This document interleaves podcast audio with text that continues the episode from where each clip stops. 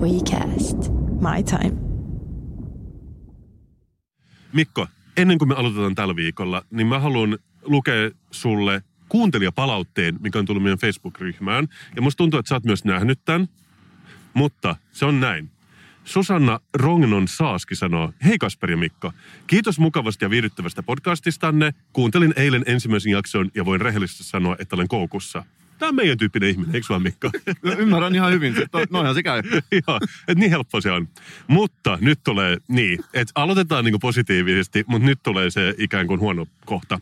Eräs asia hieman häiritsee, ei siis minua, vaan koirani Innaa, on se, että linnunlaulan taustalla välillä vihaisesti haukkuva koira, josta Inna ei pidä ollenkaan, joten joudun tämän takia kuuntelemaan lähetyksiennä kuulokkeilla, ja niissäkin täytyy olla äänet hiljaisella, koska koirilla on tunnetusti hyvä kuulo, huutomerkki.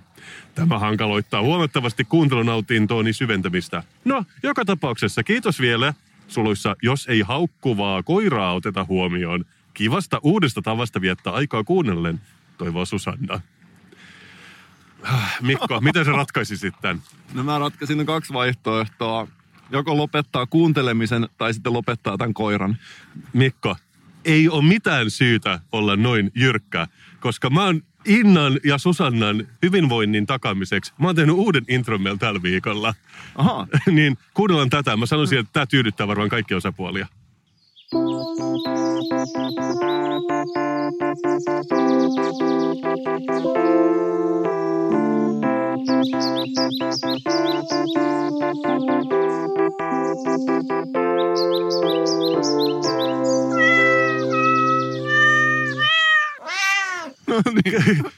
Kasperin ja Mikon podcast. Me, me ollaan täällä niin kuin huolehtimassa meidän kuuntelijoista. Ja mä lupaan henkilökohtaisesti, että tästä jaksosta, mutta vain tästä jaksosta, tulee täysin koiravapaa jakso, koska mä olen muokannut kaikki meidän välijinglet ja myös loppuoutron kissaversioiksi. Joten tervetuloa Inna kuuntelemaan Miaukun ja Kasperin podcastia. Ja mä voisin myöskin sanoa, että me ei oikeasti vihata koiria erityisesti, mutta me ollaan koirakriittisiä.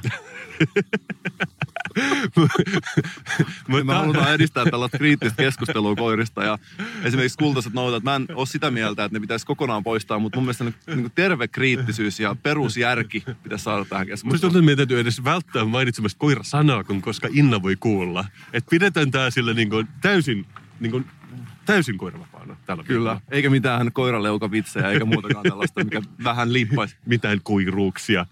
Tämä on kuitenkin Kasperi ja Mikon podcast. Tämä on jakso 24, mä luulen. Tai viisi. Tai viisi, tai whatever. Mutta me ollaan tällä viikolla Kirpputorilla.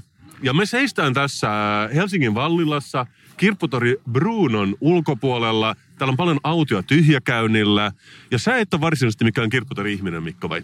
En ole. Mä, siis, mä huomaan, että jos mut pistettäisiin aivan magneettikuvaa ja mitata mun elämän haluaa, kun mä menen tuonne kirpputoriin, niin se alkaa oikeasti laskemaan. Ja jos mä kaksi tuntia oon, niin mä oon valmis hyppään mun toisen kerroksen parvekkeen reunalta ja en siis varsinaisesti päättää päiväni, mutta sillä vähän vahingoittaa itseäni. Että mä, jollain tavalla mua vähän niin kuin masentaa noin. Mä en tiedä, mistä se johtuu. Mä olen täsmälleen polaarinen vastakohta sulle, koska kirpputorit on mun safe place. Tiedätkö, kun sä käyt psykologille, ne sanoo, kuvittele itsesi mukavan paikkaan. Niin mä oon täällä. Mä silleen kiertelen jo, joidenkin niin kaksi vuotta vanhojen H&M-vaatteiden välissä. Sitten mä silleen varovaisesti nyökkään jollekin myyjälle. Ja tää on niin kuin mun elämääni. Ja mä en tiedä, johtuuko osittain siitä, että mä en tiedä, tiedätkö sä, että onko tullut puhetta, mutta mä oon siis kotoisin Salosta. Ja Salossa on tosi paljon kirpputoreja oikeasti. Ja siellä on ilmeisesti eniten kirpputoreja koko Suomessa. Ja mä tiedän tietenkin tämän, koska kirpputorit on iso osa mun elämääni. Ja siis välillä kun saattaa olla jotain asia Turkuun, niin jos on autolla, niin todellakin täytyy pysähtyä Saloon. Mua vähän surettaa se, että siellä on se iso kirpputori, jonka vieressä oli toinen iso kirpputori ja sitten vielä ehkä punaisen ristin myymälä. Nyt kaksi niistä on kuitenkin jo häipyneet. On se vaan se yksi enää jäljellä. Kyllä. Mikä se nimi on? En tiedä, mutta siellä siis Salon suurkirppis joo, on yksi. Se, tä, tästä minä puhun, joo. Mä tutkin vähän tätä kirpputorikenttää ja huomasin, että itse asiassa Huittisissa on sellainen kuin Salon suulikirppis. Mä en osaa sanoa sitä. What? Mä en tiedä, johtuuko se siitä, että koska Salo on niin tunnettu kirpputoreistaan, niin sitten Huittinen ikään kuin haluaisi kuntona hypätä tähän samaan veneeseen. Mutta sitten tällainen Salon suulikil, Kir... Mä en osaa sanoa sitä. se on jotenkin se... Se, se, men... se, se on niin kuin Salon suurkirppis, mutta LL. Kyllä. Todella autoa. En mä tiedä mikä huittisalaisuus. Mä itse asiassa tunne ihmisiä. Mä en halua nyt loukata heitä, ketkä on huittiset. Mut loukataan kuitenkin. Loukataan vähän, koska toi on oikeasti erikoinen idea ja mä en oikeasti ymmärrä sitä. Joo, mä ymmärrän mitä sä sanot. Mutta mä haluaisin, niin kun, että sä avaat mulle tätä funktiota, että niitä oli vielä niin kun viisi vuotta sitten niin kun huomattavasti enemmän. Mutta nyt se on vähän, onko tämä niin kun, tää kirottu nousukausi, joka pilaa kaiken mulle? On, ja siis mä oikeasti tein nyt tutkimustyötä ensimmäistä kertaa elämässä, niin mä katsoin Google Trendsistä, että mitä, koska mä aloin miettiä, että musta tuntuu, että kirpputorit on vähän niin siis sellainen aavistuksen laskussa, mm. ja ehkä niin kuin, niin mä huomasin, että se on oikeasti näin, että se, se on tippunut tosi paljon, niin kuin itsepalvelu kirpputori ja kirpputori hakusanojen käyttö on oikeasti tippunut tosi paljon viimeisen kymmenen vuoden aikana. Aha, okei, okay, okei, okay, se voi olla. Joo, koska saman huomaan tuolla kalliolla liikuskellessa, niin kaikki mun lemparit, niihin tulee jotain espanjankielisiä päiväkoteja tai jotain bistroja. Bis, joo, artesaani bistroja. ja mä en tiedä, voiko mä niinku hyväksyä tätä. Mä varmaan viihdyn parhaiten ultimaattisessa köyhyydessä ja kurjuudessa mieluummin. Mutta musta tuntuu, että toi nettikirppis on ehkä tullut tavallaan siihen ainakin yhdeksi elementiksi. Aa, mutta mm, aa, kestääkö niitä kukaan? Niin, no siis mä en tiedä, miten sun rakkaus kirpputoreihin, niin onko se myös digitaalisesti? Ja... Ei todellakaan, koska mä puhun nimenomaan tästä niin basaaritunnelmasta, mikä on niin poissa Suomen ikään kuin psyykkeestä. Että tää on vähän niin kuin mä olisin juuri herännyt marokkolaisesta Riadista ja nyt mä pieniä kujia risteilen, öö, sanon joku marokkolainen kaupunki. Tel Aviv. Niin joka on, joka on Israelissa, mutta kuitenkin. Tämä on vähän niin kuin, eli vähän niin kuin 4K-takkavideo on kuin oikea takka tuli. Henkisesti sama kuin joku oikea basari. Joo, mutta tässä on vähän sama niin kuin, se riittää kun siis? sanotaan, että tulee kesä ja suomalaiset villiintyy ja ne voi juoda niin kuin Golden Cap Cideria puistossa. Niin musta tuntuu, että samalla tavalla vähän ihmiset villiintyy kirpputorille. Ne saattaa niin kuin vähän tinkiä hinnasta ja niin kuin jutella vähän. Ja se on musta mukavaa. Ja ketä ei kiinnosta oikeastaan, mitä tuolla myydään tai mitä ostetaan, vaan me halutaan vaan tämmöinen se yhteisöllisyys. Sä saat siitä sen turvallisuuden tunteen, niin sä mainitsit yhteisöllisyyden, mutta onko jotain muita vielä, mitä sä pystyisit sun rakkautta kirpputoreihin kuvailemaan niin kuin tunnetasolla? Se on nimenomaan, millä mä lähdin, se safe place. Että mun pulssi laskee, sun pulssi kiihtyy. me kohdataan jossain siinä puolessa välissä. Mutta pitäisikö me mennä katsomaan, että millaista tuolla on tuolla sisällä? Mennään tutkimaan. Okei. Okay.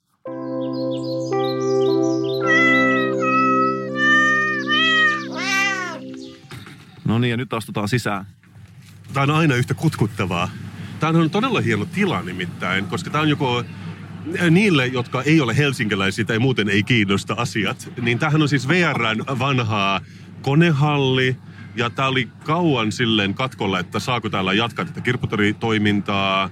Mutta sitten tämä Amerikan edellinen suurlähettiläs Bruce Orek on nyt ostanut tämän kiinteistön ja kaikki sellainen hurraa, koska jossain vaiheessa tähän piti tulla Bauhaus ja kaikki ei hurrannut siihen. Paitsi minä, koska oikeasti Bauhaus on tällä hetkellä jossain tuolla tosi kaukana kehäteiden varrella ja mä ajattelin, että tämä olisi tosi kätevä mulle. Ja mä odotin oikeasti, että koska Bauhaus aukeaa, mutta nyt ei niin ilmeisestikään. Mä vihan sua juuri nyt niin paljon, Mikko. Mutta se on ok. Se tuo tämmöistä niinku uutta jännitettä tähän meidän tämän viikkoisen kokemukseen. Voi olla tässä niinku, tämä kirpputori jakso jotenkin la- a- jakaa tämän. Ja kohta on... Se, se voi olla tämä viimeinen jakso. Kyllä, viimeinen jakso koskaan. Mutta saisitko sä, kun sä katsot tänne kattoon, niin täällä näkyy tää aika tällaiset teolliset kattorakenteet, niin tuleeko sulle jälleen kerran se New York-fiilis, mitä me aina silloin tällä saadaan? Joo, joo, mä ajattelen Brooklyn vähemmän kuin kolme, kun mä astun tähän sisään. Mutta täällä on oikeasti tosi hienot kattoikkunat, mutta ne on peitetty tuollaisen niin 20 sentin likakerrokseen. Et totta kai tästä saisi hienon niin kuin yökerhon, jos oikein niin kuin sillä tavalla haluaisi tehdä. Mutta itse näen tietysti tässä tämän eristämisen ongelmana, koska tuossa katossa on ainoastaan noin ohuet lasit. Ja jos oikeasti lämmittää tätä, niin siihen tarvii yhden ydinvoimalan Mä pidän siitä, että sä olet se käytännön ääni, joka oikeasti on rakentanut hartiapankella asioita, että sä oot hyvä ampumaan mun unelmia alas. I like it, I like it. Mutta esimerkiksi jos tähän tehtäisiin, toivottavasti tehdään jossain vaiheessa Bauhaus, niin tähän pitää koteloida sisältä niin, että niinku täynnä valkoista kipsilevyä. ky- ky- kyllä.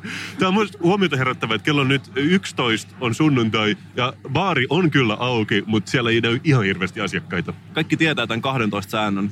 Ja, joo, siis todellakin. Mistä se on tullut? Koska mäkin tiedän tuon säännön. Se on vaan siis siirtynyt isältä pojalle ja sukupolvelta toiselle. Joo, se on, se on hyvä sääntö. Mun mielestä pidetään siitä kiinni, mutta ehkä me otetaan kuppi kahvia. Se on sallittua. Tehdään näin.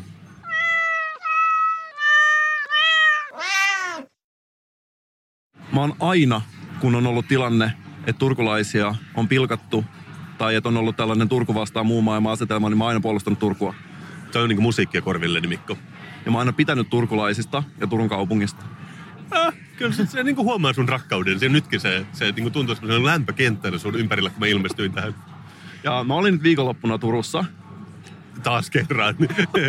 Pidän susta enemmän ja enemmän. Mä annan melkein anteeksi, että jyrätä tämän koko niin kirppotorin isolla traktorilla. Mutta mä koin jotain sellaista, että nyt tämä mun rakkaus Turku ja turkulaisia on ehkä vähän niin kuin vaakalaudalla. Mm-hmm. Full disclosure, mä en ehkä enää niin identifioidu täysin turkulaiseksi, koska siitä on ehkä 20 vuotta, kun mä muuttanut siitä, mutta go on. Tämä mun rakkaus Turkuun, niin sitä koeteltiin sillä tavalla, että mä oikeasti tapasin turkulaisia ja olin heidän kanssa samassa paikassa. Niin kuin turkulaisia, jotka oli ikään kuin paikkakunnalta ja ne puhu sitä niin kuin niiden mielenkiintoista Turun murretta. Ja ne asuvat siellä, elivät omaa pikkuelämäänsä, kävivät siellä kaupassa ja tekivät mitä turkulaiset nyt tekee. Eli, eli ja yritti. Elia yritti, yritti mutta sitten mä olin se Turun yöelämässä ja ensinnäkin niin kuin mä ihmettelin sitä, että siis mulla ei normaalisti ole käynyt noin, mutta nyt tuli koko aika, joku tuli antaa palautetta. Okei, niin kuin palautetta susta ihmisenä vai? No esimerkiksi tultiin kommentoimaan vaatteita, sitten Yllättävää. No siis se on aika yllättävää ja sitten tultiin kommentoimaan musiikkia. Sehän on normaali, kun menen tonne yöelämään, että joku tulee sanomaan, että, että tiedätkö, sä teet hyvää tai hirveätä musiikkia. Että se Niin, on niin, niinku, sä, sä oot rockstar, sut tunnistetaan. juuri näin. Joo. Ja joskus sitä kaipaa, tiedätkö. Et Totta joskus, kai. Joskus eikö se ole silleen, että no okei, että jatka toki, että et kerro lisää. Mutta me oltiin tässä Turun Dynamon edessä yöllä, Klassikko. klassikko. Ja sinne tuli sellainen aivan pikkuruinen turkulainen tyttö tuli siihen eteen. Ja Ja siis sit sä ajattelet, että nyt käy flaksi. en, vaan hän aloitti tämän kertomuksensa kertomaan, että hän on kuunnellut meidän podcastia. Aa, no mutta se on aina iloisia uutisia. Kyllä, ja mä heti piristyin silmin nähden sieltä, että Aa, jatka toki, että kerro lisää. Ja sitten hän sanoi näin, että Kasper on niin tuhat kertaa sua hauskempi. Ja sitten sanoi, että sä oot todella epähauska. Ja sitten vielä loppuun niittäisi, että, että mikset sä edes yritä. Ouch. Ouch. toi, toi on kyllä, toi on paha, toi on paha. Eikö se aika paha? Ja sitten hän niin kuin, ikään kuin tämä ei olisi vielä riittänyt, hän alkoi hieromaan tätä mun naamaan ja alkoi luettele kaikkia hauskoja juttuja, mitä sä oot sanonut tai tehnyt. Esimerkiksi tämän sun Runeberg-torttujutun ja hän, mitä sä, sulla on sun blogissa ollut nyt. Tai, tai Instagramissa, mä en, ole, to, en toki ma- ole maininnut sitä täällä, mutta joo. Niin, mutta kuitenkin, ja hän Joo. alkoi sitten kertoa, että kuinka se on hauska. Mä mietin, että no itse asiassa joo, että jos mä mietin, että mitä hauskaa mulle tulee mieleen vaikka Runebergin tortuista, niin syöminen on ainut, mitä mä keksin. Mutta kuitenkin, mä sanoin, että se tilanne oli hieman uhkaava. Hän ei suoraan uhannut mua niin väkivallalla, eikä suoraan, mutta siinä, se, tiedät, siinä on sellainen tietyn tyyppinen, että se on... Mutta niin sä sanoit, että se oli niin kuin metri 20 pitkä kuitenkin. hän oli metri, noin metri 20 senttiä pitkä Joo. ja mä tiedän, että jos me oltaisiin saatu tappelemaan, niin mä olisin ollut varmasti aika hyvä. Mulla on hyvä kunto ja eikö, Et mä luulen, että sä olisit tehnyt niin komedioissa, että sä olet vaan pitänyt sitä niin kuin, kättä suoraan ja pitänyt sitä sen naamalle. Ja sitten se juoksee niin kuin paikallaan ja yrittää satuttaa sua, mutta sitten ei olisi tullut mitään. Mutta siis mun mielestä oikeasti, että turkulaiset tekee tota, että ne tulee yhtäkkiä vertaamaan sua johonkin muuhun. Mä en vaan pidä siitä. Ainakaan jos verrataan niin, että mä oon sitten tavallaan huonompi. Että ihan sama mikä se on teksti, että kuka heittää palloa pisimmälle, niin en mä tykkää, että joku sanoo, että sä heität vähemmän kuin sun veli. Mutta tiedätkö mitä, se voi olla, että tosi mukavalta kuulostava tyttö, niin se, se ehkä jollain tavalla niin kuin aistii mun nuotista, että mä oon niin kuin sieltä päin. Että on ehkä just tää, että, niin kuin, että tiedätkö, Manchester United kannatti, ne pitää yhtä. Siinä on voinut olla joku tällainen. Mutta siis mekin on Salosta, niin kuin tiedät. Ja se, me, me turkulaiset, me ei oikein pidetä Saloa niin kuin. No, mä oon huomannut kuitenkaan. Ja. Mutta siis joka tapauksessa tällaisia ihmeellisiä tilanteita siellä tuli. Ja joku tuli sitten siellä vielä viereen ja sanoi, että sulla on rumat kengät. ja, ja, tota, mutta Au. Autsi. Mut, Ja. mutta aamulla mä heräsin. Mä mulla jäi kaikuu tämän pikkuihmisen sanat. että tota, sä vähättelet sitä. mä en vähättele, vaan hän on siis, mä tarkoitan ihan niinku oikeasti pienin, pienen pieni ihminen.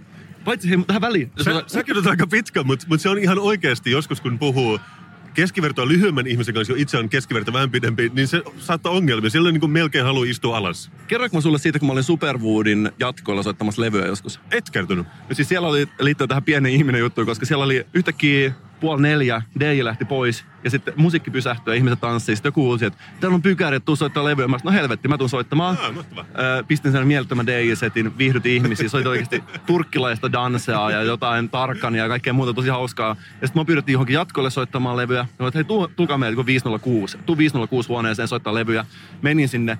Siellä oli tällainen ahdistunut kirjastovirkailijan näkö. Tämä on se niin kuin, Sivaria kirjastossa tekevän musiikkiosaston jätkän näköinen mies. Joka kuunteli Bluetooth-kaiuttimesta Boards of Canada. Se on, sehän on bilemusaa. Se on bilemusaa. Me tultiin sinne ison porukan kanssa. Ja sit, no niin, että nyt pykäri tulee soittaa levyä. Ja sitten Boards of Canada jätkä oli sen Bluetooth-soittimen kanssa siinä, niin kuin, katso silmillään, niin kuin, että, että poistu tästä näin, niin kuin, että, häntä ärsytti. Sitten se, se kuittasi mulle jotain, niin kuin, tähän niin kuin, painu helvettiin tai jotain. Sitten no okei, okay, en, mä, en mä tietenkään soita, jos et sä halua. Mm. Mutta sitten kaikki vaati sitä ja No mä aloin sit soittaa ja pistin jotain Take That ja jotain Spice Girls ja jotain tällaista, niin, mitä itse haluan, kun vähän joulubiisejä. Hauskaa musiikkia. Hauskaa musiikkia ja hän tuli sen koko ajan viedä avautumaan, että kauheat musaa, että se on tosi huono musamaku, että se niin kuin jatkuvasti. Mutta mut se, mikä... Se olisi, se olisi vain ollut kuulla Bonnie Prince Billyä sen Boards of Canadan jälkeen. No niin, ja sitten sit mä sanoin hänelle, että hei, että mä ymmärrän tämän, että että munkin mielestä Boards of Canada on parempaa musiikkia kuin Take That. Mm. Siis en, Joo, mutta mut tuossa tilanteessa. Tuossa tilanteessa, mutta mut mä sanoin, että kukaan ei halua kuunnella sitä, että sä voit mennä sun omaan huoneeseen kuuntelemaan. Ja se oli sen huone kuitenkin vai? Siis ei ollut, kukaan ei kuka se tyyppi on. Mutta okay. siis tämä tyyppi pisti mulle viestiä Facebookissa myöhemmin. Ja sanoi, että et, olet pikku ukkeli, pienen pieni ukkeli. Voi ei. Sulla on ollut nyt paljon näitä kohtaamisia viime aikoina. Niin, mutta siis että mä, oon, mä oon oikeasti mä oon paljon sitä pidempi. et mä en tiedä mihin, mitä, että oliko se niinku se on mysteeri. Ehkä se ei vaan, ehkä te istuitte sängyllä molemmat, se ei vaan huomannut, miten pitkä sä olet. Niin, se, se voi olla, että joskus käy niin. Ja mä myöskin silleen, että saatan lysähtää, kun mä istun, ja tiedätkö, että, että, että jos mun veksi vähän huono ryhti, tiedätkö jotain muuta, niin sitten mä näytän teeksi silleen eh, metri 86, vaikka oikeasti mä oon metri 88. Vau. wow. Mähän siis en käy, nykyään mä olin ulko, mutta viimeistä kun mä kävin, niin kanssa yksi naisihminen, se antoi mulle täsmälleen saman palautetta kuin tämä Susanne, joka meillä mulle, että joo, muuten hyvä podcast, mutta se koirien haukunta. Että et meillä oli koiria kotona, jotka oli vähän vauhkoja, kun mä olin pieni. Ja, ja sitten mä koko ajan, mua hermostuttaa, kun mä kuulin sitä koiran haukuntaa. Eli tätä palautetta mulla on tullut niin paljon, että mä, mä päätin kuitenkin niin kuin tehdä siksi tämän toimenpiteen. No ehkä ensi kerran kokeillaan vauvan itkua. Mä veikkaan, että se voisi olla vähän rentouttavampaa, ainakin kaikille, ketkä on itse kokenut se vaihe. Mutta mä heräsin aamulla mun hotellihuoneesta ja tiedän millainen olo aamulla, kun sä oot koko yön Turussa, nukkunut kaksi tuntia. Sitten mä ajattelin, että, että sanat kaiku, tämän pienen pienen ihmisen sanat kaiku mun päässä, että sä et edes yritä. Sä oot epähauska ihminen, joka ei yritä. Sitten samaan aikaan mun kaveri Laura Freeman pisti, että et, et, et siellä on toi Cheek-elokuvan. Hei, hei, hei, hei, meidän kaveri. Se on ollut meidän podcastin vieraanakin. Mun piti esitellä hänet, siis jo, myös joulumuorina tunnettu Laura Freeman. kyllä, kyllä. Niin, niin, niin. Joo, mutta kuitenkin Laura Freeman. Niin hänen kautta tarjotaan tällainen mahdollisuus mennä katsomaan uusi Cheek-elokuva pressinäytökseen. Wow. Heti ensimmäinen reaktio totta kai, niin kuin, että ei helvetissä, en tietenkään mene. Että et siis saattaa menettää teeksi tunti 45 minuuttia sun elämässä, että sä koskaan sitä takaisin. Mä oon itse nähnyt kotimaista elokuvaa aika paljon. Mulla oli viime kesänä tällainen, että mä filistelin tällaista Millennium-Suomea, tiedätkö? Sä puhunut sitä niin, Levottomat yksi, minä ja Morris on Levottomat kolme, Syklomania, Kuutamolla. Ne on kaikki sellaisia tosi hauskoja ja sellaisella niin kuin... Ja ihmisenä, joka on nähnyt Matti Nykänen elokuvan elokuva-arkistossa, niin mä tiedän, mistä sä puhut. Mm, Mutta mä näin, että okei, mä en halua mennä sinne. Toisaalta mä oon todella epähauska ihminen ja mun pitää nyt vähän tsempata. Ja mä että nyt... Lyhyt. Et, niin, mä että nyt mä tsemppaan ja mä menen katsomaan sitä, että ehkä sieltä löytyy jotain hauskaa. Ja mentiin sinne kutsuvierasnäytökseen ja katsoin tämän elokuvan ja siis mun on pakko sanoa, että siis mä olin niin aivan jotenkin sellaisen niin täysin sanattomaksi. Mulla ei mitään sanottavaa. Se on niin, niin mitään sanomattoman jollain tavalla puhuttelemattoman, mutta ei myöskään sillä tavalla. Siis mä en sano siitä mitään otetta. Mä menin sieltä pois, niin et mä en edes tiedä, mitä tapahtuu. Mä olen täysin sellaisessa niin tyhjässä välitilassa. Oliko se siis vähän niin kuin sankaritarinaksi tehty, että tällainen on cheek, vai oliko se enemmän niin kuin taiteellinen äh, jonkun muun tekemä kuin cheekin itse? Puolitoista tähteä me naiset arvioi elokuvan ja siis ainut mitä mä ajattelin siitä, että Antti Holma itse asiassa on ihan hyvä näyttelijä. Okei. Okay. Ja, ja hänhän on tulossa ilmeisesti se meidän tuntematon sotilas sitcomiin näyttelee myöhemmin. totta kai, totta kai. Häneltä ei vielä kysytty sitä, mutta mä uskoisin, että se varmasti onnistuu. Mutta sitten mun oikeasti elokuva loppu, ei mitään ajatuksia, täydellinen sellainen, tiedätkö, sanaton olo. Mutta sitten alkoi tapahtua, että nyt jälkikäteen musta tuntuu, että esimerkiksi tapahtui jotain yllättävää, että sen elokuvan jälkeen mulla itsellä alkoi päätä särkemään. Ja Laura Rieman myöskin samaan aikaan sairastui oksennustautiin. Ja musta tuntuu, että se elokuva ei ollut niinkään tällainen tiedollinen kokemus, vaan se niin somaattinen kokemus. Ja mä en tietenkään sanoa, että se alkaa siis oksettamaan, jos sä katsot se elokuva tai että sulla tulee niin kuin pääsärkyä tai että sä sairastut siitä. Mutta se voi olla, että siinä on joku linkki. Onko se niin, että se on tulossa vasta elokuvia vai onko se jo elokuvissa? Se on nyt tulossa. Se on nyt tulossa. Mä kuulin kans, kun nythän on näitä suuria isänmaallisia elokuvia, niin kuin Tuntematon sotilas, 95 elokuva ja Cheek, eikö vaan? Ne on näin ne kolme. Mä en ole nähnyt siis mitään näistä, mutta mä oon ymmärtänyt, että se on aika pitkä vielä, varsinkin tämä tuntematon sotila. Onko se peräti kolme tuntia? Mutta mä kuuntelin yhtä ruotsalaista podcastia, ne puhuu siitä, että sitä näytetään Ruotsissa, mutta se on leikattu kahteen tuntiin, joka on kuulostaa musta ihan järkevältä. Mutta sitten tässä niin kun Lilla Drevet podcastissa puhuttiin siitä, että jos on sellainen ihmistyyppi, joka todella paljon nauttii siitä, että näkee jonkun konekivärikomppanian, jota kiinnostaa joku konekivärikomppania toisen maailmansodan aikana tekemässä asioita kolmen tunnin aikana, niin silloin ei todellakaan halua, että sitä leikataan alas kahteen tuntiin. Ja mä mietin, riittääkö puolitoista tuntia Cheekin persoonalle? Oli se vähän lyhyen kuulonen elokuva jopa. Niin, tai siis siinä tavallaan sehän on tosi jotenkin sellainen, jättää tosi ontoksi sen. Ja sitten mä mietin, että ylipäänsä niin suomalaisen elokuvan dialogia, et itse tulee mieleen, joku voi käydä katsomassa, jos haluaa. Mä kävin läpi näitä suosikkikohtauksia, Levottomat kolmosesta esimerkiksi, missä tämä Grönlund puhui sitä, että, että hän paljastaa sen seksiriippuvuuden tässä terapiaistunnoissa. Ja se mun mielestä on hyvä esimerkki sellaisen suomalaisen elokuvan dialogista, että sehän on se on jossain sellaisen kesäteatterin ja jonkun, tiedätkö, käännösromaanin välimaastossa, mutta sille mitään kosketus todellisuuteen. Mä en tie, mä en ole nähnyt näitä elokuvia, mä en, mä en todellakaan tiedä. Mutta sen sijaan mä oon lukenut netistä, että ihmiset on raivostuneet Applen uuteen iPad-mainokseen. Ja mä tiedän, mitä sä sanot, että jos sanotaan uutisessa, että ihmiset raivostuivat, niin kaksi ihmistä on twiitannut, että ne ei pitänyt tästä, tästä asiasta. Toinen niistä ei ollut sinä. Joo, toinen niistä ei ollut minä. Sitten mä kävin katsomassa, no okei, oli siellä niinku kourallinen ihmiset, jotka ei ole pitänyt siitä. Mutta mä rupesin kiehtomaan, että mikä oli se syy, miksi ne ei pitänyt siitä. Koska siinä mainoksessa niin on tämmöinen niinku hipster-lapsi, tyttö, ehkä niinku kymmenenvuotias. Se pyöräilee eri paikoissa ja silloin iPad mukana ja se vähän tekee jotain sineä siinä välissä. Ja sitten se päätyy niin kuin oman kotisi, joka on ilmeisesti Brooklynissa tietenkin, koska se on, siellä käytetään eniten Apple-tuotteita per ikinä. Ja se makaa ruohikossa niin kuin puutarhassa ja se naapuri huikkaa, että mitä sä teet sun tietokoneella? Ja sitten se kysyy, että mikä on tietokone? Ja sitten se loppuu se mainos. Mä soitan sulle tämän ääniklipin tästä. Hey, what you doing on your computer? What's a computer? Ymmärrätkö, että on raivostuttanut ihmisiä? Nyt ehkä vaatii vielä hieman perusteluja. niin, koska se on kuulemma sitten raivostuttanut ihmisiä, että tietenkin niin tämmöisiä tabletteja on ollut olemassa iät ja ajat, ja silleen, miksi tämä lapsi ei muka tietäisi mikä on tietokone, koska kaikki käyttää tietokoneen ja, ja tablettitietokonekin on tietokone. Mutta mustakin siinä oli vähän ohuet niin nämä perustelut, että miksi siitä täytyy raivostua. Mä itse kuulin sen enemmänkin tällaisena filosofisena kysymyksenä, että mikä ylipäänsä on tietokone. Ja mä ehkä enemmän ajattelen, koska tämä on ilmeisesti mennyt niin TV-mainoksena Amerikassa, että what's a TV? Että kuka katsoo televisiota ylipäätään enää tänä päivänä. et, et voiko olla ihmisiä, jotka sekä katsoo telkkaria että twiittaa. Mä en niin näe, että ne kohtaa tässä Venn-diagrammissa. Mutta sitten mä rupesin miettimään, mä toisaalta kaipaat sä välillä semmoisia aikoja, tiedäks, että TV-mainokset todellakin yhdisti kansaa ja niistä pystyi raivostumaan. Niin aivan, että kaikki tietäisi samat TV-mainokset niin, ja puhuisi vähän. Niin. Että tiedätkö että elämä on ja sitten kaikki, no, se oli se hauska operaattorimainos. Sitä ei ehkä tapahdu samaan tapaan enää. Ehkä aika, joka ei koskaan enää palaa ja voi olla, että se ei välttämättä ole edes huono asia. Siis mun kävi just niin kuin on nyt jo saatu selvä, että mä käyn paljon kirppatorilla. Mä ostin jonkun paidan jostain kirpparilta. Ja sitten se nainen siellä kassalle, se tokasi mulle just jonkun semmoisen täysin käsittämättömältä kuulostavan lauseen. Tiedät sä, että, että niin kuin pöydät on koreita tähän aikaan vuodesta. Se ei ollut se lause. Mutta se oli ilmeisesti jostain mainoksesta ja sitten me vaan katsottiin toisemme sanottomana. Ja sitten se pyytää hirveästi anteeksi, se on TV-mainos, että mä tiedän, mä katson liikaa telkkaria.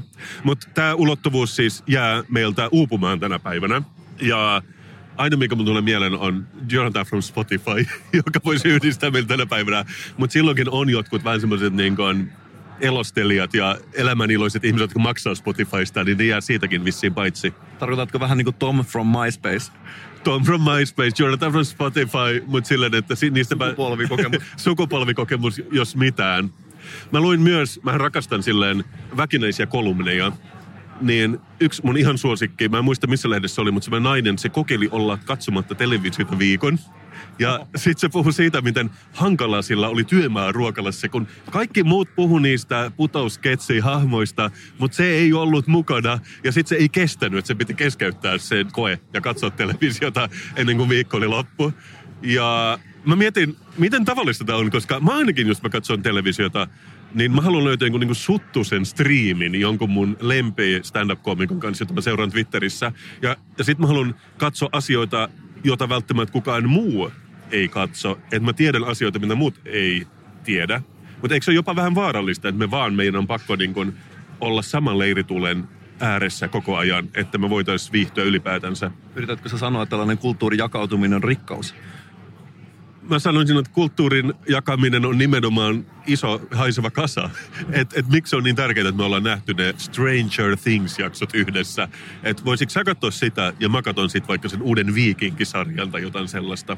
Aivan, kyllä mä ymmärrän pointin. Mä itse asiassa kyllä samaa mieltä, että aivan joo. Tuli mieleen noista niin jaetuista kokemuksista, että mä olin Venla Gaalassa viime vuonna. Ja siellä annettiin tämmöinen niin Lifetime Achievement Award-tyyppinen palkinto. Ja sen sai uutisten lukija Arvi Lind jonka ehkä myös tiedät. Koska ennen vanhan oli vain yksi kanava ja Arvi Lind oli siellä koko ajan.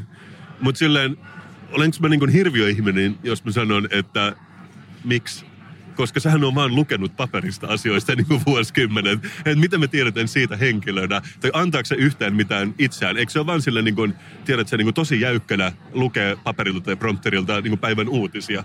No tässä on sama juttu, jos mä mietin, että mä menen tuonne jonnekin pientaloalueelle ja fiilistelen jotain 80-luvun jukkataloa. Ja mä näen siinä, tiedätkö, koko elämän kirjon, niin se itse asiassa ei kerro niin paljon niistä pakettitaloista, kuin ehkä enemmän minusta, että mitä mä niin kuin, sä, heitän siihen. Ja ehkä tuossa myöskin, että Arvi Lindin päälle kaadetaan sellaisia isoja kokemuksia, mitkä ei oikeasti liity häneen millään tavalla. Aivan, aivan. Joo, mutta siis tämä liittyy myös ehkä tietysti joku seksikäs säätyttö, joka kertoo, että huomenna paistaa aurinkoa, niin sehän ei tavallaan se on hauska, miten paljon voi projisoida, niin kuin sä sanot, niin kuin omia tuntemuksia näihin niin kuin täysin valkoisiin papereihin, jotka vaan sattuu olemaan joka päivä ruudussa. Tai siis oli silloin, kun kaikki katsoi vielä telkkaria. Tämä on tämä Rorsasin testi nimenomaan. Mulla kävi myös niin, että mä halusin palata tähän yhtenäisyysaikaan niin kuin 20 vuotta takaisin ajassa. Koska jos mä soitan tämän musiikin, mitä se kertoo sulle?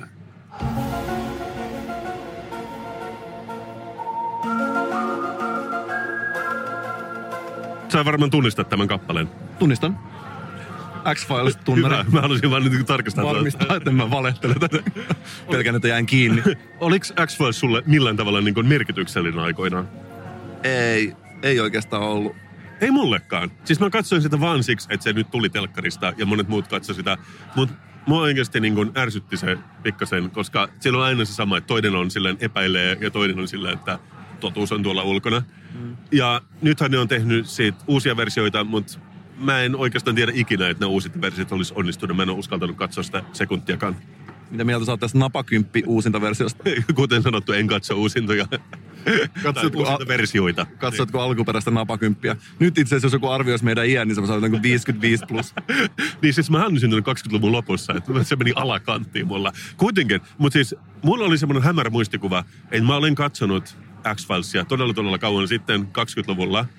Ja siellä oli sellainen haamu kuin Dr. Strömman. Oikeasti? Oikeasti. Ja sitten tietenkin kun katsoo televisiota, se vaan niin kuin menee tuolla nopeasti ohjelman sillä että hei you guys, niin kun tiedät se, kun mä puhun seuraavana päivänä jossain koulussa, että näittekö te Dr. Strömman? Ja kaikki on sillä ei, en mä tiedä, oliko siinä joku Dr. Strömman, koska se on tänään vaan niin sivuhahmo. Mutta nyt, kun me eletään tässä maailmassa, että kaikki on napinpainelluksen päässä, Viaplayssa on kaikki vanhat X-Files-jaksot niin katsottavissa – Mä en meinaa pysyä housussa, niin nyt kelataan eteenpäin. Kerro, kerro, kerro. Ja mä oon oikeasti katsonut kolmos seasonin X-Filesista vuodesta 96. Ja mä löysin tämän samplen sieltä. I'm uh, Dr. Stroman. Dr. Stroman, this is my partner, Special Agent Scully. You're the physician in charge? Yeah, they called me down from D.C. to try and develop a clear diagnosis for the court. Have you? I wish I could say yes. Mä vieläkään sanon. Sä, sä et kuulu, mun, mulla on toinenkin klippi, missä kuuluu selvemmin. Siis tää esiintyy todella pikaisesti kahdessa kohtaa. Toinen klippi tulee nyt.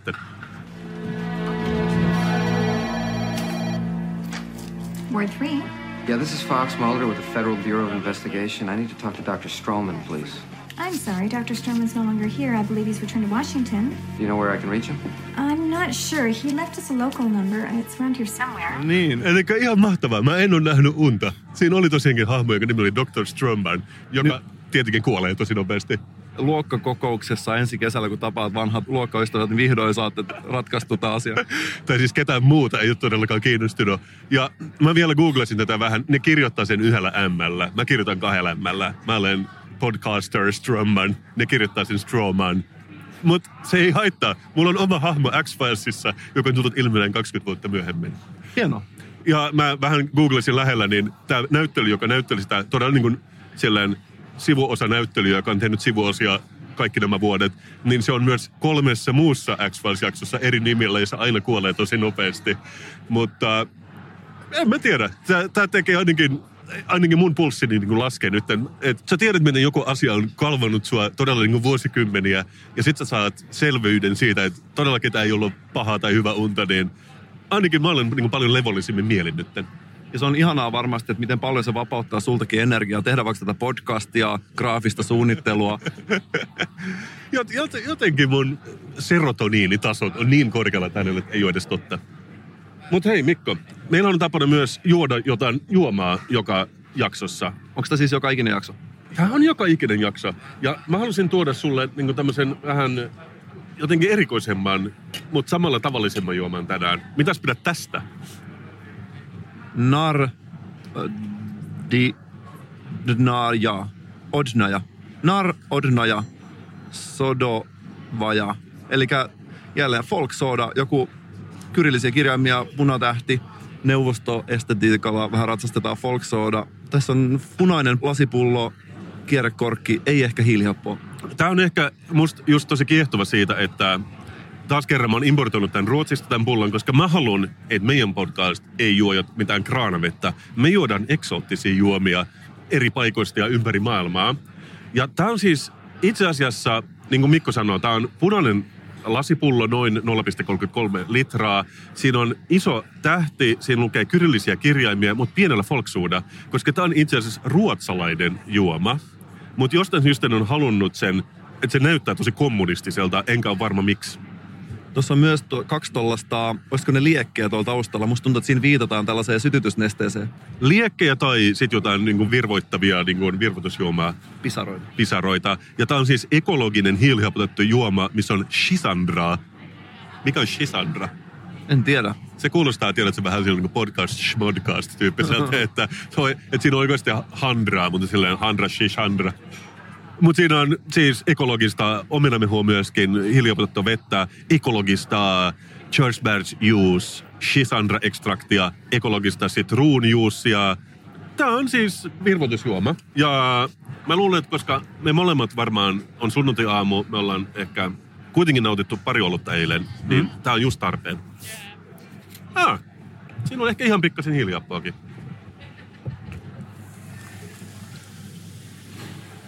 Me ei olla vielä niin kuin selitetty tätä setupia, mutta täällä kirpputorihallissa on ikään kuin kokoelma tämmöisiä kirpputorisohvia. Eli täällä on niin kuin ehkä noin 20 kirpputorisohvaa, ja me ollaan vallattu tämä tällainen oma nurkkaus tässä, mikä tekee tästä podcastista yhtä juhlaa tällä viikolla. Mä rakastan tätä enemmän kuin elämää itsensä. Tämä on aika mielenkiintoinen. Tulee mieleen joku limonadi, joku ehkä sellainen muumilimsa. Aika makea. Mutta se on mielenkiintoista, että sanoisit noin, koska mun mielestä nimenomaan ei ole liian makea. Musta tässä on kiva tämmönen vähän sellainen niin kuin kuivuus tai karheus tässä maussa. On joo, ehkä toi on, mulla tulee tuolta niinku mun suun mittareista tulee noin kahta eri tietoa. Se on kuin makeus ja lämpötila. Ja se, niiden perusteella, kun kuvaillaan tätä, niin vähän vähän vaikea sanoa tämän tarkemmin. Mutta siis voisiko se voi olla myöskin joku tällainen mehumaisuus, mikä tuossa oli se, mistä tulee mieleen lastenlimonadi.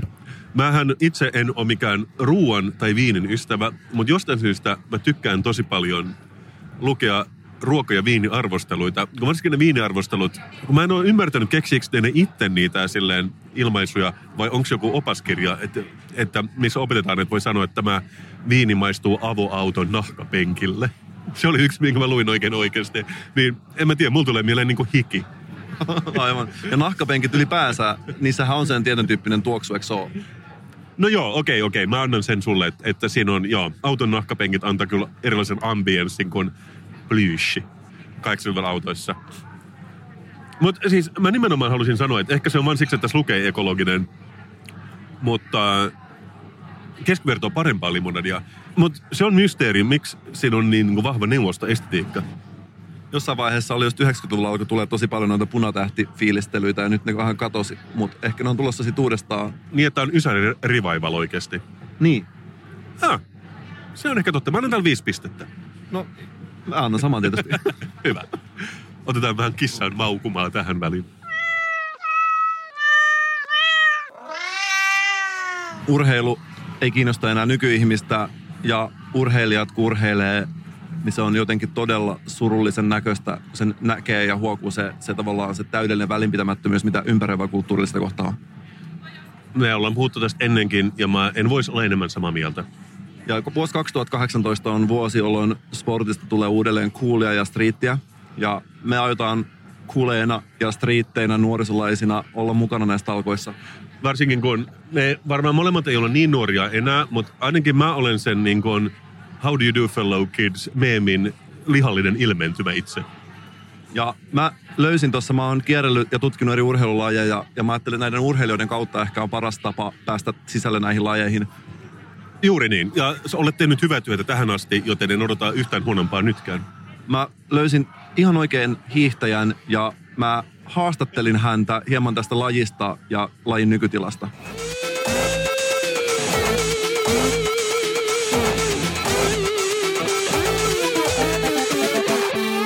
Sport, sport, sport. Huomenta hiihtäjä Kari Mäkäräinen. Tervetuloa Sports Cooliin. Kiitos, kiitos. Heti alkuun mä haluaisin sanoa, että me ei huijata eikä käytetä mitään. Mä oon täysin kliini. Me ei sanota ääneen edes sitä D-sanaa. Tiedätkö, me ei kutsuta Belzebubia käymään vähän niin kuin karhulla on suomen kielessä niin monta nimeä.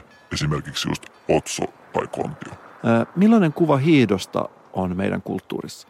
Aivan täysin väärä kuva. Tää on cleanin kliinistä hommaa. Ei ole mitään kiellettyä eikä me huijata ketään. No entäs miten tämä kuuluisa Lahden dopingkohu 2000-luvun alussa? Ensiksi mä haluan sanoa, että me ei uskota siihen, mitä me ei voida nähdä, vaikka me nähtäisi se. Ja voiko näitä D-asioita nähdä? No ei voi nähdä. Me luotetaan täysin luonnonmukaisiin menetelmiin. Meillä on jokaisella tällainen oma veriystävä, jonka kanssa me vaihdetaan letkulla veret aina ennen kisaa. Se on helppoa, eikä siinä ole mitään epänormaalia, koska meissä kaikissa on verta. Sitä paitsi siinä ei huijata, koska siinä vaan ollaan paikalla eikä edes treenata samalla. Ja verihän valuu itsestään. Nämä D-asiat ei kuulu tänne, vaan me väännetään täysin luonnonmukaisesti luonnon verenmakuisuussa. Ja verenvaihtohan itse asiassa on vanhin osa tätä lajia, ja se tuli mukaan jo kauan ennen suksia ja siteitä. Se ei oo huijaamista, toisin kuin D-aineet, jota me ei käytetä. Ja mullahan on sellainen tosi harvinainen kaksoisastma, jonka takia mulla on tällainen 8 kertaa 8 pillerikotelo aina repussa, ja siinä on mun nimi, kilpanumero ja sitten tällainen lääkefirman logo, joka on meidän sponssi. Ihan samalla tavalla kuin Hammasmehiläinen sponssaa teidän podia ja tarjoaa ihmisille VALK 18 koodilla hampaiden valkaisu.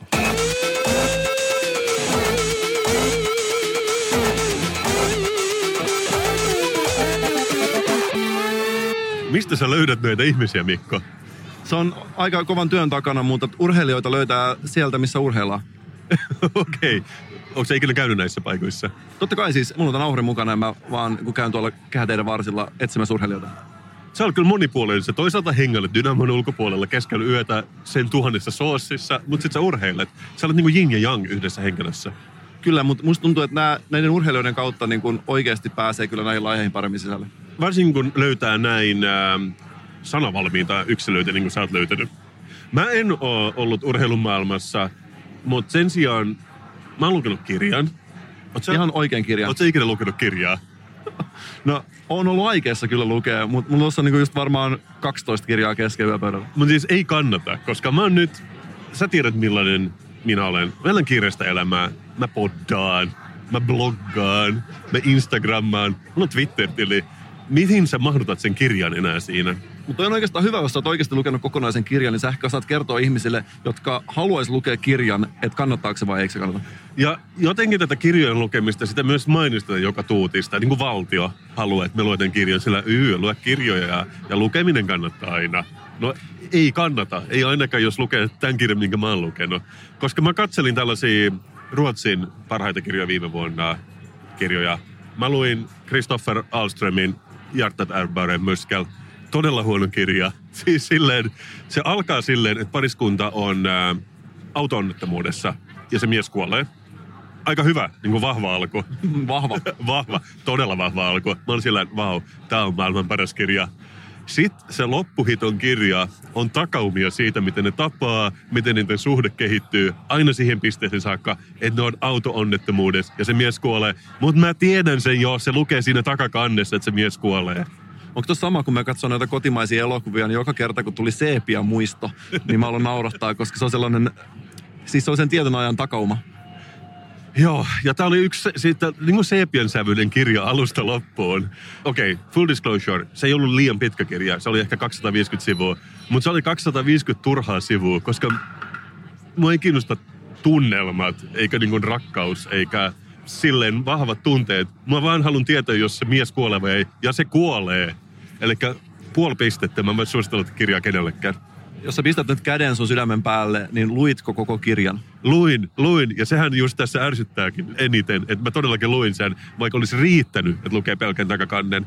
Et oikeastaan tällä mä haluaisin vain sanoa, että lopettakaa kirjojen lukeminen ja kuunnelkaa vaikka podcastia, niissä on paljon enemmän irti.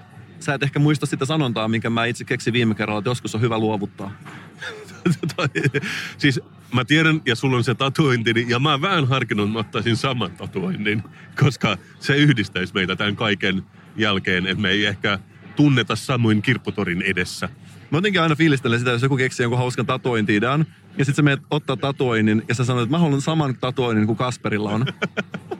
ja kaikki tietää sen, sillä aa, niin se tatuointi. Ah, sullekin on tuo sama tatuointi kuin Kasperilla. niin se Brexit only alaselässä.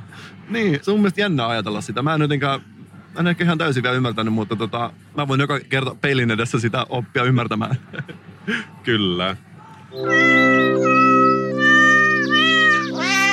No niin, me otettiin pieni kissan maukumisen säestämä paussi ja kierreltiin tätä hallia. Löysitkö itse mitään mielenkiintoista? No, en löytänyt paljon vanhaa tavaraa ja itse asiassa tämä just hinnoittelu mua aina kiinnostaa, että mistä ne hinnat revitään. Et itse yrittäjänä on tottunut siihen, että annan hinnat aina täysin hatusta ja musta tuntuu, että täällä on ehkä samankaltaisia yrittäjiä joskus joukossa.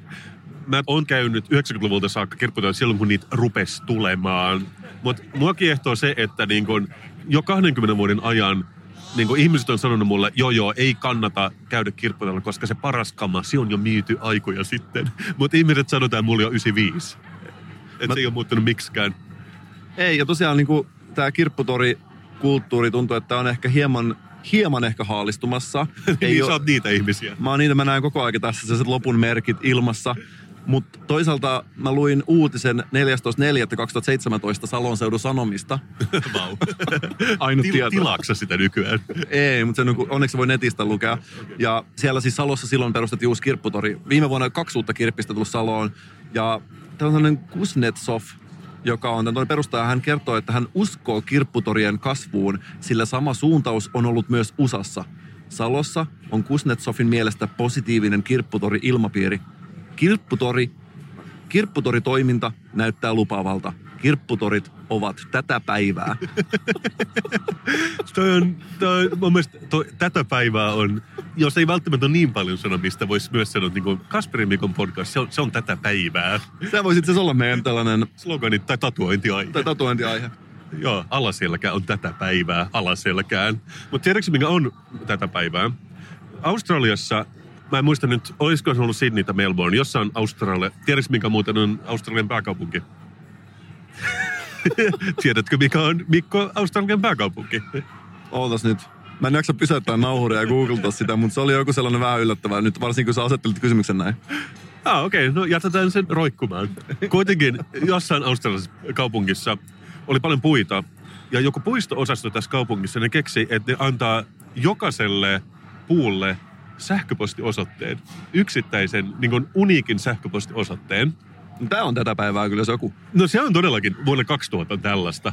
Mutta et siinä puussa on niinku käytännössä sit ruuvattu tai jotenkin vähemmän penetroivasti kiinnitetty joku pieni kyltti, missä lukee sen puun individuaali sähköpostiosoite. Siis se oli joku tyyli joku numero ja, ja kirjainsarja at canberra.au vai mikä on Australian maatunnos. Ja sitten idean oli siis se, että jos joku kansalainen näkee, että aha, toi puu voi huonosti, tai siitä on jotain oksa katkenyssä myrskyssä, niin se voi mailata sille puulle sen puun niin sähköpostiosoitteelle ja sanoo, että nyt on huonosti, ne menee johonkin puistosaston mailikoriin ja ne tekee jotain sille. Mutta sitten ihmiset rupeskin lähettämään runoja näille puille ja jotain tämmöisiä niin henkilökohtaisia ylistyksiä, että puut sä oot tarkoittanut mulle niin paljon, että tyyliin, tiedätkö että mä tapasin sen ja sen sen alla. Ja niitä tuli yllättävän paljon ja ne rupesi julkaisemaan niiden nettisivulla.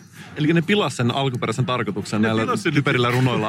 Ei, kun sitten tuli tämmöinen niin poeettinen hanke. Ja se meni niinkin pitkällä, että jotkut puut rupes meilailemaan toistensa kanssa. että joku amerikkalainen, tiedä se puu, meilastella australialaiselle puulle. Ja niillä oli sellaisen muutaman mailin kirjeenvaihto. Ja tässä kun puhutaan nyt siitä, että ihmiset projisoi asioita johonkin muuhun, niin tässä ei ole kyse siitä. Ei missään nimessä. Mutta on jollain tavalla kiehtovaa kanssa, kun puhutaan tästä Internet of Thingsista, että kaikki asiat on pian kytketty, niin nämä on jo kytketty. Mutta sitten tämä liittyy myös vähän siihen, kun jotkut ihmiset tähän ajattelee, että kaikella on tietoisuus. Että tiedät, että jokaisella pienellä kivellä ja, ja murusella on. Mutta sitten siitä tulee käytännössä hulluksi, jos sitä rupeaa ajattelemaan liikaa. Mä oon miettinyt monta kertaa tätä Internet of Thingsia, kun puhutaan jostain älyjääkaapista. Ja sitten mietitään, että se mitä sä voit tehdä, niin sä voit katsoa webbikameralla sinne jääkaapin sisälle. Mä odotan sitä just, kun se jääkaappi, tiedäksä, on tarpeeksi älykäs ja se vaan roikkuu Facebookissa kaiket päivät tai kuuntelee podcastia ja unohtaa kylmettää sitä ruokaa ja sit kauheat lätäköt vaan leviää siellä keittiölattialla. Ja jääkaapin tietoisuus alkaa vaeltamaan niin, että se ei ole koskaan läsnä, eli ei avaa ovea silloin kun pitäisi, tai ei pidä ruokia kylmänä, vaan jäähdyttää jotain vierasta paikkaa. Mähän on kyllä innovoinut myös semmoisen jääkaapin, niin kuin jääkaapin kuin jääkaappi, jos olisi pyörät alla ja se seuraa sua ympäri asuntoa. Et, et aina jos sun tekee mieleen pientä snäkkiä, niin se niin kuin vähän silleen lymyilee sun takana ja rauttaa ovea silleen kutsuvasti. Tuossa puhutaan noista älyjärjestelmistä. Nyt kun mä oon rakentamassa tätä mun palatsia itselleni, niin siinä on just monet fiilistelee näitä älykotisysteemeitä ja miten sä pystyt applikaatiolla. Siis käytännössä älykodit tarkoittaa sitä, että normaali tilanne on se, että sä menet kotiin ja pistät valot päälle. Joo. Niin älykodeissa se tehdään niin, että sä otat sun puhelimen ja räpläät jotain applikaatiota ja pystyt räpsyttää sun valoja ja sun ei tarvi. Se on vähän niin kuin kannettavaa valokatkaisija. ja ainut asia, mikä mua itse henkilökohtaisesti älykodeissa kiinnostaa, on se, että miten se systeemi saa pois päältä.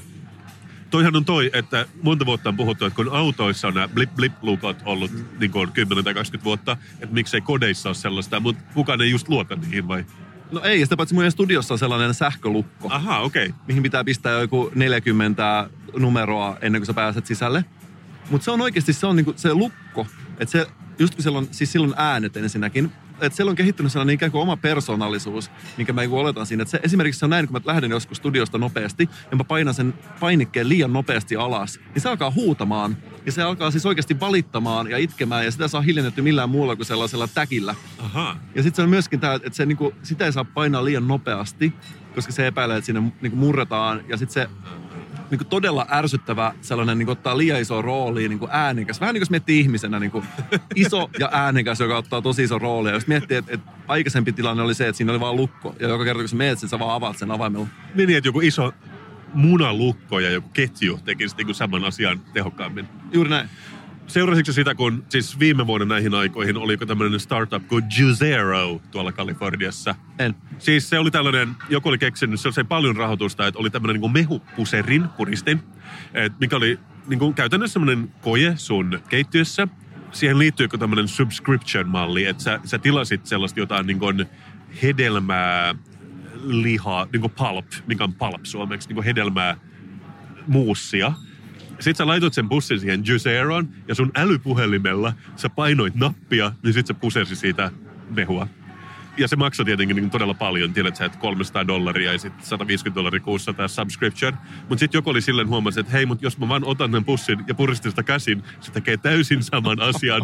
Ja myöskään sen ei tarvitsisi olla puhelimessa nappi. Se voisi olla itse kojeessa, että paino sitä nappia. Kaikki rahoittajat oli puhuttu mukaan, että se sai niin ennätyssuuren potin rahoitusta, kunnes kaikki oli silleen, no mut ja mehulitra maksaa kaupassa kaksi euroa, että, ja, ja sitten se meni nurin tosi nopeasti. Mutta ehkä tämä on niinku se sama ilmiö, mitä ihmiset pelkää. Tai sitten kun ravintoloissa on näitä piippereitä, mitä sä saat Aha. sieltä ki- tiskiltä. En tiedä mitään rasittavampaa. Sitten ne, varsinkin ne äänet on just, että ne säikäyttää sut. Ja sitä paitsi ihan oikeasti, kuinka iso ravintola pitää olla, että sulla pitää olla siellä pinossa 40 eri piipperiä. Eikö sä voi vaan nyt, monta kertaa kun mä menen tällaiseen, niin siellä saattaa olla joku kolme asiakasta. Niin mä luotan sen verran henkilökuntaan, että ehkä ne jopa vois muistaa muuten. Ja ensimmäisen kerran, kun mä vielä sain tollasen siis joskus jo kymmenen vuotta sitten, niin se jotenkin, ne oli vähän uusia, mutta se myyjä ainakaan ei selittänyt mitään. Se antoi vaan sen, niin kuin, sen pienen ufon näköisen esineen. Ja sitten kun se ruoka oli valmis, se rupesi pyörimään LED-valot. Mä istuin ja katsoin sitä, koska en mä tajunnut, mikä se oli edes. Enkä mä niinku kyseenalaistunut. Mä ajattelin vaan, että tää on niinku hauskaa Tamagotchi, mikä se mulle annettiin ruokailuun. Kotiin viemiseksi. niin. Sitten tuli vähän silleen, että hei, miksi sitä tuu hakemaan ruokaa, mutta toimi se niinkin. Mä luulen, että me ollaan nyt koettu aika lailla kaikki, mitä tässä hallissa on koettavina tällä viikolla. Ja toimii hyvin kirpputorina, toimis varmasti klubien järjestämiseen, mutta myöskin toimis aika hyvin Bauhausina. Äh, Ehkä. Enemmän niin kuin mä näkisin, että, että tämä katsoisi enemmän tulevaisuuteen. Jos Bauhaus edustaa jollain tavalla menneisyyttä, niin vaikka niin podcast-areena voisi olla aika hyvä paikka tälle. Se on, ei yhtä hassumpi idea. Ei, ei millään tavalla. Mutta tiedätkö että me, Mikko, ollaan ensi viikolla tekemässä tätä podcastia Lapissa. Tarkoitatko, että ensi viikolla tehdään koko suomalaisen poddauksen historiaa? Mä sanoisin niin, koska ensi viikolla perjantai toinen helmikuuta sinä, Pykäri, esiinnyt hotelli Pyhätunturissa kello 20. Mitä paikkansa? Ja seuraavana päivänä sinä ja minä, kolmas päivä helmikuuta, me esiinnytään Pyhä Wurst-nimisessä ravintolassa kello 14. Ja meillä on Suomen ensimmäinen live-podcast. Ja ihmiset sanko joukoin lentää paikalle katsomaan ja ihmettelemään sitä. Ja musta tuntuu, että monet ihmiset haluaa olla mukana tässä historiallisessa hetkessä. Tästä tulee vielä sangen kiireinen viikonloppu niille, jotka haluaa tulla, koska sit mä vielä, mulla on oma show kello yhdeksän Kalletalossa samana lauantai-päivänä. Ja siis tää Metrifolkan on muutenkin ihan hyvä tapahtuma, jos joku haluaa vielä ostaa lipun, koska siellä esiintyy esimerkiksi Vesta, Pyhimys, Litku Klemetti, Kube, X, Evilstö. Sä tiedät kaikki niinku tärkeimmät ihmiset tässä maassa. Et sinne on varmaan vielä tulossa lippuja. Mutta sittenhän me tehdään myös Suomen historiaa kaksi viikonloppua putkeen, koska mehän myös esiinnytään Suomen ensimmäisellä podcast-festareilla sitten lauantaina 10. päivä helmikuuta kello 15.15. Ja sen nimi on Jaksohalli, ja sinnekin on varmaan saatavilla lippuja vielä. Tämä oli Korjaamon Vintti, vai mikä tämä nimi oli? Korjaamon Vintillä nimenomaan. Ja siellä on myös palkitaan jonkinnäköinen Suomen paras podcast-äänestyksen voittaja, mistä mä en ole ainakaan kuullut tästä äänestyksestä. Miten tämä edes mahdollista? Ja tämä äänestyshän, sen tulokset on julkistettu jo. Okei. Okay. Ja siinä oli jotain kähmintää ja epäselvyyksiä niistä tuloksista, koska se voittaja ei ilmeisesti ollut kuitenkaan niin selvä. Tai musta tuntuu, että se meidän sijoitus esimerkiksi siinä mun mielestä tuntuu vähän erikoiselta. mä en ollut kuullut tästä äänestyksestä, joten mä nyt vaan otan sen niin kuin se tulee. Mutta meillähän on siis sangen kiireinen kevät tulossa, koska sitten maaliskuun 10. päivä kuukauden kuluttua, niin mehän soitetaan levyjä yhdessä Suomen, ellei jopa Euroopan kuuleimmassa klubissa. Ja meillä on tällainen ilta, jolloin me scratchataan vuorotellen ja soitetaan erilaisia musiikkityylejä. Ja me ollaan tässä just vähän mietitty, että ainakin yksi kiinnostava asia, mitä siellä voitaisiin käydä läpi, olisi tällaiset unohdetut musiikkigenret. Ja mähän on siis löytänyt uusia musiikkigenrejä viime aikoina, niin kun on sellainen kuin disco polo. Oletko kuullut siitä? En. Se on niin kuin puolalaista diskomusiikkia. Ja mä oon nyt kuunnellut niitä Spotifysta läpi näitä kokoelmia. Yksi mun suosikki on diskopropaganda. Mä oon itse kuunnellut paljon turkkilaista listadansea tässä viime aikoina, jotain 2012-2017. Myöskin haluaisin käydä C-punk, chill wave, new rave, kaikki tällaisia genrejä, joita nyt vähän aikaa ei kuultu, mutta jotka on koht- totta kai tulossa takaisin. Kyllä. Mutta mä luulen, että me nyt mennään vähän asioiden edellä, koska tosiaankin meidän täytyy nyt ladata itsemme vähän sitä Lappia varten. Mä oon miettinyt, että mä halusin ainakin kunnioittaa vähän tätä paikkaa ja ihmiset asuu.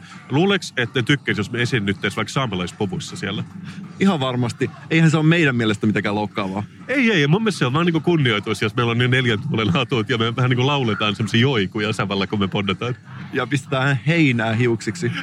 Me voitaisiin myös yhdistää, että koska itsehän olen suomenruotsalaisessa, mä ymmärrän vähemmistöjä tosi hyvin, mutta mä haluaisin niinku yhdistää, me voitaisiin puhua niinku romani äänellä koko se meidän podcast, niinku näyttää miten iso se meidän kunnioitus on kaikkia vähemmistöjä kohtaan. Ja paras tapa on osoittaa se tekemällä näin. Kyllä. Mutta me ollaan nyt valmiita tässä. Tämä on ollut Kasperin Mikon podcast jakso 24, ellei jopa 25, mutta kuka nyt laskee tässä vaiheessa enää. Me rakastellaan teitä kaikkia. Moi! Moi!